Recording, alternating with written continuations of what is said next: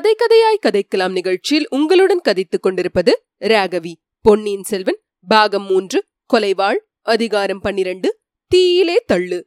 கொல்லன் சிறிது நேரம் தன் வேலையிலே கவனமாயிருந்தான் வந்தியத்தேவன் இரண்டு மூன்று தடவை கனைத்த பிறகு நிமிர்ந்து பார்த்தான். யாரப்பனே நீ உனக்கு என்ன செய்ய வேண்டும்? வாழ் வேல் ஏதாவது வேண்டுமா? வாளுக்கும் வேலுக்கும் தான் இப்போதெல்லாம் தேவையே இல்லாமல் போய்விட்டதே. நீ வாளுக்கு எங்கே வந்திருக்க போகிறாய்? என்றான் கொல்லன். என்ன ஐயா இவ்வாறு சொல்கிறீர்? உம்முடைய கையில் வாளை வைத்து வேலை செய்து கொண்டே வாளுக்கு தேவையில்லை என்கிறீரே. என்றான் வந்தியத்தேவன். இது ஏதோ அபூர்வமாக வந்த வேலை. பழைய வாளை செப்பனிடுவதற்கு கொண்டு வந்தார்கள். சில வருஷங்களுக்கு முன்னால் பாண்டிய நாட்டுப் போரும் வடபெண்ணை போரும் நடந்து கொண்டிருந்த போது இந்த பட்டறையில் மலைமலையாக வேலும் வாளும் குவிந்திருக்கும். இலங்கை யுத்தம் ஆரம்பமான புதிதில் கூட ஆயுதங்களுக்கு கிராக்கி இருந்தது. இப்போது வாளையும் வேலையும் கேட்பாரில்லை. பழைய வாள்களையும் வேல்களையும் என்னிடம் கொண்டு வந்து விற்பதற்காக வருகிறார்கள். நீ கூட அதற்குத்தான் ஒரு வேளை வந்தாயா என்ன? இல்லை இல்லை. இன்னும் சில காலத்துக்கு எனக்கு வாள் தேவையா இருக்கிறது. ஒப்புக்கொண்ட வேலையை முடித்துவிட்டால் அப்புறம் கையில் தாளத்தை எடுத்துக்கொண்டு தேவாரம் பாடிக்கொண்டு சிவஸ்தல யாத்திரை புறப்படுவேன். அப்போது வேணுமானால் என் ஆயுதங்களை உம்மிடமே கொண்டு வந்து கொடுத்து விடுகிறேன். பின்னே இப்போது எதற்காக என்னை தேடி வந்தாய்? என்னுடைய குதிரையை காட்டிலும் மேட்டிலும் விட்டுக்கொண்டு வந்தேன். இன்னும் வெகு தூரம் போயாக வேண்டும். குதிரைகளின் கால் குழம்புக்கு இரும்பு கவசம் போடுவதாமே. அது உம்மால் முடியுமா? ஆம் அரேபியா தேசத்தில் அப்படித்தான் வழக்கம். இங்கேயும் சிலர் இப்போது குதிரை குழம்புக்கு இரும்பலாடம் அடிக்க தொடங்கியிருக்கிறார்கள். எனக்கும் கொஞ்சம் அந்த வேலையில் பழக்கம் உண்டு. ஏன் குதிரைக்கு லாடம் போட்டு தருவீரா? அதற்கு நேரம் அதிகம் பிடிக்கும். கையில் உள்ள வேலையை முடித்துவிட்டுத்தான் உன் வேலையை எடுத்துக்கொள்ள முடியும். வந்தியத்தேவன் யோசித்தான். அவனுக்கும் களைப்பாய் இருந்தது. குதிரையும் கஷ்டப்பட்டு போயிருந்தது. சிறிது நேரம் காத்திருந்து அதன் குழம்புகளுக்கு கவசம் போட்டுக்கொண்டே போவது என்று முடிவு செய்தான். கைவேலை முடியும் வரையில் காத்திருக்கிறேன். அப்புறமாவது உடனே செய்து தருவீரல்லவா? அதற்கென்ன? ஆகட்டும். வந்தியத்தேவன் சற்று நேரம் கொல்லன் காய்ச்சி செப்பனிட்ட வாளையே பார்த்து கொண்டிருந்தான். இந்த வாள் அபூர்வமான வேலைப்பாடு அமைந்ததா இருக்கிறதே? ராஜகுலத்து வாள் மாதிரி அல்லவா இருக்கிறது? இது யாருடைய வாள் என்றான். அப்பனே இங்கிருந்து கொஞ்ச தூரத்தில் அரிச்சந்திர நதி என்று ஓர் ஆறு ஓடுகிறது. நானும் கேள்விப்பட்டிருக்கிறேன். அதனால் என்ன? நான் அரிச்சந்திர நதிக்கு சென்று அடிக்கடி தலைமொழிகி வருவது வழக்கம். மிக்க நல்ல காரியம். போகும் இடத்துக்கு புண்ணியம். ஆகையால் கூடியவரையில் மெய்யே சொல்லுவதென்றும் பொய் சொல்லுவதில்லை என்றும் வைத்துக் கொண்டிருக்கிறேன். அதற்கு என்ன ஆட்சேபம்? உம்மை யார் பொய் சொல்ல சொன்னது? நான் சொல்லவில்லையே. நீ என்னை இந்த வாளை பற்றி ஒன்றும் கேள்வி கேட்காமலிருந்தால் நானும் பொய் சொல்லாமல் இருக்கலாம். ஓஹோ அப்படியா சமாச்சாரம்? என்று வந்தியத்தேவன் மனத்திற்குள் எண்ணிக்கொண்டான். நான் கேள்வியும் கேட்கவில்லை நீர் விரத பங்கமும் செய்ய வேண்டாம். கை வேலையை சீக்கிரம் முடித்துவிட்டு என் வேலை எடுத்துக்கொண்டு செய்து கொடுத்தால் போதும். கொல்லன் மௌனமாக தன் வேலையில் கவனம் செலுத்தினான். வந்தியத்தேவன் வாளை சிறிது நேரம் உற்று பார்த்து கொண்டிருந்தான். அதன் அடிப்பகுதியில் பிடியின் பக்கத்தில் மீன் உருவம் பொறிக்கப்பட்டிருப்பதை பார்த்து வியந்தான். மீன் உருவம் எதற்காக? அதற்கு ஏதேனும் பொருள் உண்டா? வெறும் அலங்காரத்துக்குத்தானா? கொல்லன் அந்த மீன் உருவம் உள்ள இடத்தை மறுபடியும் தீயில் காட்டி காய்ச்சி அதன் பேரில் சுத்தியால் அடித்தான். மீன் உருவம் தெரியாமல் மறைப்பதுதான் அவனுடைய நோக்கம் என்று தோன்றியது. எதற்காக இக்காரியம் என்று வல்லவரையின் யோசனை செய்தான். யோசனை செய்து கொண்டிருக்கும் போதே அவன் கண்கள் சுழலத் தொடங்கின. பல நாளாக அவனால் விரட்டி அடிக்கப்பட்டு வந்த நித்ராதேவி இப்போது தன் மோக மாய வலையை அவன் பேரில் பலமாக வீச ஆரம்பித்தாள். வந்தியத்தேவன் அதிலிருந்து தப்ப முடியவில்லை. சிறிது நேரம் உட்கார்ந்தபடியே ஆடி விழுந்தான். பிறகு அப்படியே கொல்லன் உலைக்கு பக்கத்தில் படுத்து தூங்கி போனான். தூக்கத்தில் வல்லவரேன் பல பயங்கர கனவுகள் கண்டான். கத்தியை பற்றிய ஒரு கனவு. ஒருவன் வந்து கொல்லனிடம் கத்தியை திரும்பி கேட்டான். கொல்லன் கொடுத்தான். என்ன கூலி வேண்டும்? என்று அவன் கேட்டான். கூலி ஒன்றும் வேண்டாம். பழுவூர் இளையராணிக்கு நான் அளிக்கும் காணிக்கையா இருக்கட்டும் என்றான் கொல்லன். ஜாக்கிரதை. இந்த விஷயம் யாருக்கும் தெரியக்கூடாது. முக்கியமாக பழுவூர் இளையராணியின் பெயரை சொல்லவே சொல்லாதே. சொன்னால் என்ன செய்வோம் தெரியுமா? நான் எதற்காக ஐயா பழுவூர் ராணியின் பெயரை சொல்லப் போகிறேன்? ஒருவரிடமும் சொல்ல மாட்டேன். இதோ இங்கே யாரோ ஒரு வாலிபன் படுத்திருக்கிறானே சப்தம் போட்டு பேசுகிறாயே. அவன் ஆழ்ந்த நித்திரையில் இருக்கிறான். இடி இடிந்தாலும் அவனுக்கு காது கேட்காது. ஒருவேளை அவனுக்கு தெரிந்துவிட்டது என்று தோன்றினால் இந்த உலைக்களத்தின் நெருப்பில் அவனை தூக்கி போட்டு வேலையை தீர்த்துவிடு. இந்த சம்பாஷணையின் முடிவில் கொல்லனும் கத்திக்கு உடையவனும் வந்தியத்தேவனை இழுத்துப் போய் உலைக்களத்தில் போடப் போவதாக வந்தியத்தேவன் கனவு கண்டான். பிறகு அந்த கனவு மாறியது. வந்தியத்தேவனை யமதூதர்கள் நரகத்துக்கு அழைத்து சென்றார்கள். யமதர்மராஜன் பூலோகத்தில் வந்தியத்தேவனுடைய நடவடிக்கைகளை பற்றி விசாரித்தான். பொய் சொல்வதில் இவன் நிபுணன். எத்தனை பொய்தான் சொல்லியிருக்கிறான் என்பதற்கு அளவே கிடையாது என்றான் சித்திரகுப்தன்.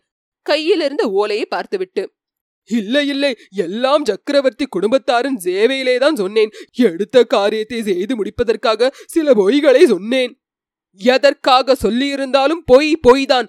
தள்ளுங்கள் இவனை நரகத்தின் பெரிய நெருப்புக் குழியில் என்றான் யமன். உடனே நரகத்தின் உட்புறத்திலிருந்து நூறாயிரம் குரல்கள் பயங்கரமாக ஊழையிட்டன. யமதூதர்கள் அவனை அழைத்து போனார்கள்.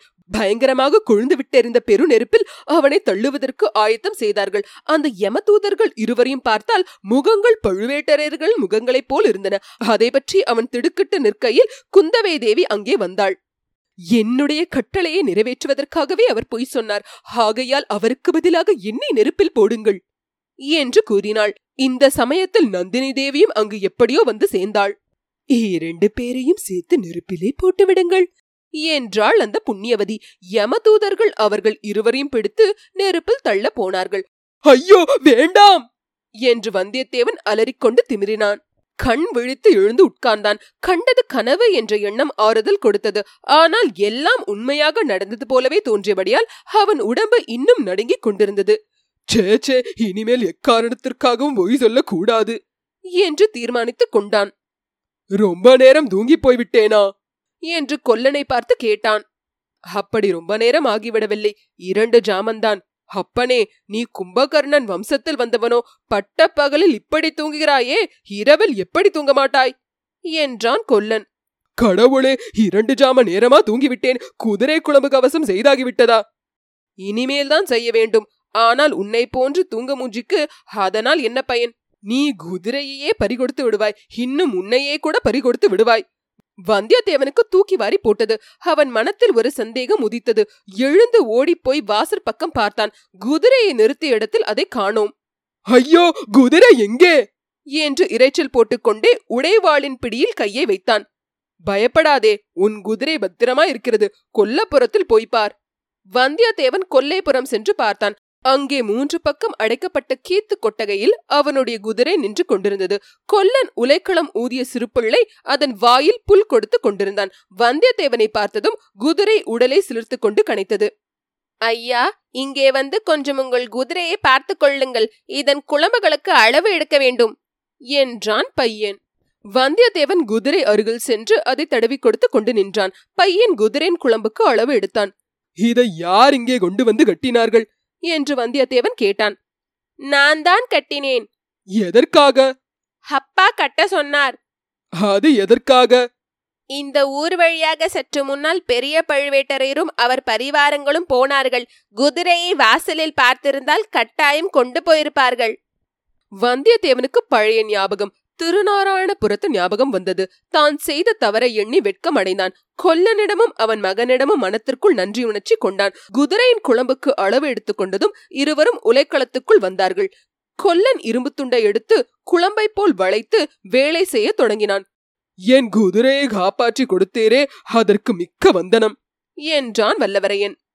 என்னை தேடி வருகிறவர்களுடைய உடமையை நான் காப்பாற்றி கொடுக்க வேண்டுமல்லவா? அது என் கடமை. பழுவேட்டரையர் பரிவாரம் இந்த பக்கம் போய் எத்தனை நேரம் இருக்கும்? இரண்டு நாழிகைக்கு மேலே இருக்கும். அவ்வளவு ஆர்ப்பாட்டத்துக்கும் நீ தூங்கிக் கொண்டிருந்தாயே. அதை நினைத்தால்தான் எனக்கு வியப்பாக இருக்கிறது. நான் தான் தூங்கி போய் விட்டேன். இத்தனை நேரம் நீர் வீணாக்கி விட்டீரே. அவர்கள் போன பிற்பாடாவது வேலை உடனே ஆரம்பித்திருக்கலாமே. எப்படி ஆரம்பிப்பது? அவர்கள் கொண்டு வந்த செய்தியை கேட்ட பிறகு யாருக்கு வேலை செய்ய மனம் வரும்? உனக்காக மனத்தை திடப்படுத்திக் கொண்டு இதை நான் செய்கிறேன். எங்கிருந்து அப்பனே நீ வருகிறாய்? அவர்கள் கொண்டு வந்த செய்தி என்னவா இருக்கும் என்று யோசித்துக் கொண்டே வந்தியத்தேவன் இலங்கையிலிருந்து வருகிறேன் என்றான். கொல்லன் அவனுடைய முகத்தை ஏற இறங்க பார்த்தான். பிறகு குரலை தாழ்த்திக் கொண்டு இலங்கையில் இருந்தபோது இளவரசர் அருள்மொழிவர்மரை பார்த்தாயா? என்றான். உண்மையே சொல்லுவதென்று சற்று முன் சங்கல்பம் செய்து கொண்டிருந்த வந்தியத்தேவன் பார்த்தேன் என்றான். கடைசியாக அவரை நீ எப்போது பார்த்தாய்? இன்று காலையில் பார்த்தேன் கொல்லன் வந்தியத்தேவனை கோபமாய் நோக்கினான். விளையாடுகிறாயா தம்பி? இல்லை ஐயா உண்மையைத்தான் சொன்னேன். இளவரசர் இப்போது எங்கே இருக்கிறார் என்று கூட சொல்வாய் போலிருக்கிறதே. இருக்கிறதே கேட்டால் சொல்லுவேன். இளவரசர் எங்கே இருக்கிறார்? சொல் பார்க்கலாம். நாகைப்பட்டினம் சூடாமணி விஹாரத்தில் இருக்கிறார். அப்பனே நானும் எத்தனையோ பொய்யர்களை பார்த்திருக்கிறேன். உன்னை போல் கட்டுக்கதை புனைந்துரைக்க கூடியவர்களை பார்த்ததே இல்லை. வந்தியத்தேவன் தன் மனதிற்குள் சிரித்துக் கொண்டான். புனைந்து கூறும் பொய்யை நம்புவதற்கு எல்லாரும் ஆயத்தமாய் இருக்கிறார்கள். உண்மையை சொன்னால் நம்ப மறுக்கிறார்கள். இது நமது ஜாதக விசேஷம் போலும். தம்பி நீ இலங்கையிலிருந்து எப்போது புறப்பட்டாய்? நாலு நாளைக்கு முன்னால். அதனாலேதான் உனக்கு செய்தி தெரியவில்லை. என்ன செய்தி ஐயா? பொன்னியின் செல்வரை கடல் கொண்டு விட்டது என்ற செய்திதான். வந்தியத்தேவன் கஷ்டப்பட்டு திடுக்கிடுவது போல் பாசாங்கு செய்தான். ஐயோ அப்படியா? யார் சொன்னார்கள்? நேற்று முதல் இங்கெல்லாம் அப்படி பேச்சாயிருந்தது. இன்றைக்கு பழுவேட்டரையர் இவ்வழியாக போனபோது ஊர் தலைவர்கள் அவரை கேட்டார்கள். அந்த செய்தி உண்மைதான் என்று பழுவேட்டரையர் கூறினார். அந்த சண்டால பாவியின் தலையில் இடி விழவில்லையே. ஏன் அந்த கிழவரை வைகிறாய்? அவராலேதான் இது நடந்திருக்கிறது. ஏதோ சூழ்ச்சி செய்து இளவரசரை அவரே கடலில் மூழ்கடித்து விட்டார் என்று ஊரார் சொல்கிறார்கள். அதனால் அவருக்காக ஏற்பாடு செய்திருந்த உபச்சாரங்களையும் நிறுத்திவிட்டார்கள். இளவரசர் மீது இந்த ஊராருக்கு அவ்வளவு பிரியமா? கேட்க வேண்டுமா? ஊர் மக்கள் அவ்வளவு பேரும் கண்ணீரும் கம்பளியுமா இருக்கிறார்கள். இந்த ஊரார் மட்டும் என்ன? சோழ நாடு முழுவதும் ஓலமிட்டு அழப்போகிறது. பழுவேட்டரையர்களை சபிக்கப் போகிறது. ஏற்கனவே சக்கரவர்த்தி நோய்வாய்ப்பட்டிருக்கிறார் இந்த செய்தி கேட்டு என்ன பாடுபடுவாரோ தெரியாது. இன்னும் என்னவெல்லாம் விபரீதங்கள் நடக்குமோ? சில நாளாக வானத்தில் தூமகேது தோன்றி வருகிறதே. அதற்கு ஏதேனும் நடந்துதானே தீர வேண்டும்? நடக்கக்கூடிய விபரீதங்கள் என்னவா இருக்கக்கூடும் என்று வந்தியத்தேவன் எண்ணி பார்த்தான். தான் கூறியதை இந்த கொல்லன் நம்பாமல் இருந்ததே நல்லதாய் போயிற்று. தான் இனிமேல் பொய் சொல்லாவிட்டாலும் இளவரசரை பற்றிய உண்மையை சொல்ல வேண்டிய அவசியமும் இல்லை. இளைய பிராட்டி ஏதோ முக்கிய காரணத்திற்காகத்தானே அவரை சூடாமணி விஹாரத்தில் இருக்க சொல்லியிருக்கிறார். இளவரசரை கண்டு பேசிய பிறகு அவர் சொல்லும் யோசனைப்படி நடந்து கொள்ள வேண்டும். தம்பி என்ன யோசிக்கிறாய்? என்றான் கொல்லன். நடுக்கடலில் சுழல்காற்று நானும் அகப்பட்டு கொண்டேன். கடவுள் அருளால் நான் தப்பி பிழைத்ததை நினைத்து பார்த்து கடவுளுக்கு நன்றி செலுத்துகிறேன். கடவுள் அருள் என்பது ஒன்று இருக்கிறதா என்ன? பெரியவரே அது என்ன அப்படி சொல்லுகிறீர்? கடவுள் அருள் என்பதாக ஒன்று இருந்தால் பழுவேட்டரையர்களின் அக்கிரமங்கள் இன்னும் நடந்து கொண்டிருக்குமா? பொன்னியின் செல்வர் கடலில் மூழ்கியிருப்பாரா? பெரியவரே பழுவேட்டரையர் அதிகாரத்தில் உள்ளவர்கள் அவர்களை பற்றி இப்படியெல்லாம் பேசலாமா? யார் காதிலாவது விழுந்தால்? கொஞ்சம் ஜாக்கிரதையா இருங்கள். என்னை விட நீதான் ஜாக்கிரதையாக இருக்க வேண்டும். நானாவது விழித்து கொண்டிருக்கும் போது பேசுகிறேன். நீ தூக்கத்தில் உளறுகிறாய் ஐயையோ என்ன உளறினேன்? பழுவேட்டரையர்களை யமதூதர்கள் என்று சொன்னாய். பழுவூர் இளையராணியை பெண் பேய் என்றும் சொன்னாய். நீ சொன்னது என்னமோ உண்மைதான். ஆனால் என்னை தவிர வேறு யார் காதிலாவது விழுந்தால் உன் கதி என்ன? நீ அப்படி பிதற்றிக் கொண்டிருக்கிற சமயத்திலேதான் அந்த சாலை வழியாக பழுவேட்டரையர்களின் பரிவாரங்கள் போயின. எனக்கு ரொம்ப திகிலாய் போய்விட்டது. நீர் என்ன செய்தீர்? வாசற் பக்கம் போய் நின்று இந்த உலைக்களத்தின் கதவையும் சாத்திக் கொண்டேன். அதற்கு முன்னால் உன் குதிரை கொல்லைப்புறம் கொண்டு போய் கட்டியாயிற்று. தூக்கத்தில் நான் இன்னும் ஏதாவது உளறினேனா? உளறலுக்கு குறைவே இல்லை. ஐயோ என்ன உளறினேன்? நீ இளவரசரை பழையாறைக்கு வரும்படி வற்புறுத்தினாய். அவர் பழுவேட்டரையர் கட்டளைப்படி சிறைப்படுவேன் என்றார். இன்னும் என்னவெல்லாமோ சொன்னாய். தம்பி பழையாறை இளைய பிராட்டியை குறித்து கூட ஏதேதோ சொன்னாய். ஜாக்கிரதையப்பனே ஜாக்கிரதை. வந்தியத்தேவன் வெட்கி தலைகுனிந்தான். இளைய பிராட்டியை குறித்து அனுசிதமாக ஏதாவது பேசிவிட்டோமோ என்று பீதி அடைந்தான். இனிமேல் தூங்குவதாயிருந்தால் தனி அறையில் கதவை தாளிட்டுக் கொண்டு தூங்க வேண்டும். அல்லது மனித சஞ்சாரம் இல்லாத காட்டிலோ பாலைவனத்திலோ மலை குகையிலோ தூங்க வேண்டும். தம்பி சுழல் காற்றில் நீ எப்படி அகப்பட்டுக் கொண்டாய்? எப்படி தப்பி பிழைத்தாய்? நான் ஏறி வந்த கப்பல் இடி விழுந்து கடலில் மூழ்கிவிட்டது. முறிந்த பாய்மரத்தை பிடித்துக்கொண்டு வெகு நேரம் மிதந்தேன். பிறகு ஓடக்கார பெண் ஒருத்தியின் உதவியால் தப்பி கரையேறினேன். இளவரசரும் ஒருவேளை அவ்விதம் தப்பி பிழைத்திருக்கலாம் அல்லவா? கடவுள் சித்தமாயிருந்தால் தப்பி பிழைத்திருக்கலாம். நேற்றிரவு நீ எங்கே தங்கினாய்? கோடிக்கரையிலேதான் கடற்கரையோரத்தில் பழுவேட்டரையர் பரிவாரங்கள் ஒரே கூட்டமா இருந்தன. ஆகையால் குழகர் கோயிலில் சிறிது நேரம் படுத்து தூங்கினேன். பொழுது விடுவதற்குள் புறப்பட்டு வந்தேன். அதனால்தான் உனக்கு இளவரசர் பற்றிய செய்தி தெரியவில்லை போலிருக்கிறது. நீர் தெரியப்படுத்தியதற்காக வந்தனம். ஐயா நான் பழையாறைக்கு கூடிய சீக்கிரம் போக வேண்டும். பழுவேட்டரையரின் பரிவாரத்திடம் சிக்காமல் போக வேண்டும். எந்த வழியாக போவது நல்லது? பழுவேட்டரையர் தஞ்சாவூர் ராஜபாட்டையில் போகிறார். நீ முல்லையாற்றங்கரையோடு போனால் பழையாறையை அடையலாம். நீங்கள் கொஞ்சம் சீக்கிரமாகவே குதிரை குழம்புக்கு கவசம் அடித்துக் கொடுத்தால் நல்லது. இதோ என்றான் கொல்லன். வளைத்து காய்ச்சியிருந்த இரும்பை சுத்தியினால் அடிக்கத் தொடங்கினான். இது பெரிய பழுவேட்டரையருக்கு இது சின்ன பழுவேட்டரையருக்கு இந்த அடி சம்புவரையருக்கு இது மழவரையருக்கு. என்று சொல்லிக்கொண்டே அடித்தான். இதிலிருந்து அந்த சிற்றரசர்கள் பேரில் நாட்டு மக்கள் எவ்வளவு கோபம் கொண்டிருந்தார்கள் என்பதை ஒருவாறு வந்தியத்தேவன் தெரிந்து கொண்டான். குதிரை குழம்புக்கு லாடம் அடித்து முடிந்தது. செய்து கொடுத்த வேலைக்காக கொல்லனுக்கு காசு தர வந்தியத்தேவன் எத்தினான். கொல்லன் அதை பெற்றுக் கொள்வதற்கு மறுத்துவிட்டான். நீ நல்ல பிள்ளை என்பதற்காக செய்து கொடுத்தேன். காசுக்காக செய்து தரவில்லை என்றான். வந்தியத்தேவன் மறுபடியும் கொல்லனுக்கு நன்றி கூறிவிட்டு விடைபெற்றுக் கொண்டு புறப்பட்டான். புறப்படும் சமயத்தில் கொல்லன் தம்பி பழையாறைக்கு நீ எதற்காக போகிறாய்? என்று கேட்டான். ஐயா நீங்கள் என்னை அதை பற்றி ஒன்றும் கேட்காமல் இருந்தால் நான் பொய் சொல்ல வேண்டிய அவசியம் ஏற்படாது என்றான் வல்லவரையன். கொல்லன் சிரித்துவிட்டு அப்பனே நீ துரிதமாக கெட்டிக்காரன் ஆகி வருகிறாய். தூங்குகிற போதும் இவ்வளவு ஜாக்கிரதையாயிரு. என்று சொல்லி விடை கொடுத்து அனுப்பினான். வந்தியத்தேவன் மறுபடியும் பிரயாணம் தொடங்கிய போது சூரியன் அஸ்தமிக்கும் நேரமாகி விட்டது. சிறிது நேரத்துக்கெல்லாம் அந்திமயங்கி இருள் சூழ்ந்து வந்தது. இதற்குள் முல்லை ஆற்றங்கரை வல்லவரையும் பிடித்துவிட்டால் அதற்கு மேல் ஆற்றங்கரையோடு போக வேண்டியதுதான். வழி விசாரிக்க வேண்டிய அவசியம் கூட கிடையாது. முன்னிருட்டு வேளைதான் ஆனால் வானத்தில் ஆயிரங்கோடி நட்சத்திரங்கள் ஒளி சுடர்களாக விளங்கின. முல்லை நதியின் கரையில் மரங்கள் அதிகம் இல்லை சிறிய சிறிய புதர்கள் தான் இருந்தன. ஆகையால் வழி கண்டுபிடித்து போவதற்கு வேண்டிய வெளிச்சம் விண்மீன்கள் தந்தன. வானத்தில் ஜொலித்த நட்சத்திரங்களோடு போட்டி போடுவது போல ஆயிரக்கணக்கான மின்மினி பூச்சிகள் நதிக்கரை புதர்களை சுற்றி வட்டமிட்டு விளையாடி கொண்டிருந்தன. வந்தியத்தேவனுடைய உள்ளத்தில் உற்சாகம் ததும்பியது. அதற்கு பல காரணங்கள் இருந்தன. நாடெல்லாம் இளவரசரை பற்றிய கவலையில் ஆழ்ந்திருக்கும் போது அவனுக்கு மட்டும் அவர் பத்திரமாய் இருக்கிறார் என்ற செய்தி தெரிந்திருந்தது. இளவரசரிடம் சோழ நாட்டு மக்கள் எவ்வளவு பிரியம் வைத்திருக்கிறார்கள் என்பதை ஓரளவு தெரிந்து கொள்ள முடிந்தது.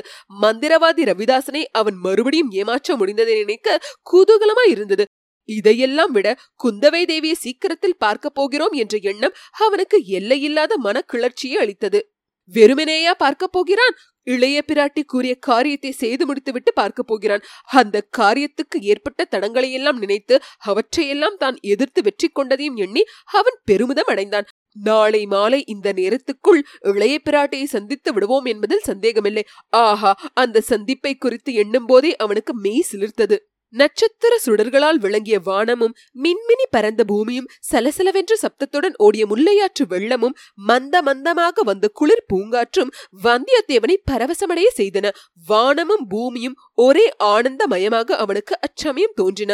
பழைய காதல் பாட்டு ஒன்று அவனுக்கு நினைவு வந்தது. தான் வாய்விட்டு உற்சாகமாக பாடுவதற்கு தகுந்த இடம்தான். இது சுற்றுப்புறமெங்கும் மனித சஞ்சாரமே கிடையாது. ஏன்? பட்சிகள் கூட கூடுகளிலே சென்று அடங்கிவிட்டன. அவன் பாடுவதற்கு தடை என்ன இருக்கிறது? இதோ அவர் பாடிய பாட்டு. யாரை மனத்தில் நினைத்துக்கொண்டு பாடினான் என்று சொல்ல வேண்டியதில்லை அல்லவா? வான சுடர்கள் எல்லாம் மானே உந்தனை கண்டு மேனி சிலிர்க்குதடி அங்கே மெய் மறந்து நிற்குதடி. தேனோ உந்தன் குரல்தான். தென்றலோ உன் வாய்மொழிகள். மீனொத்த விழிமலர்கள். கண்டால் வெறிமயக்கம். தருவது ஏனோ? வந்தியத்தேவன் இப்படி பாடி முடித்தானோ இல்லையோ? அவனுடன் போட்டி போடுவது போல தூரத்தில் நரிகள் ஊழையிடத் தொடங்கின. அதே சமயத்தில் மனித குரலில் கலகலவென்று சிரிக்கும் சத்தம் கேட்டது.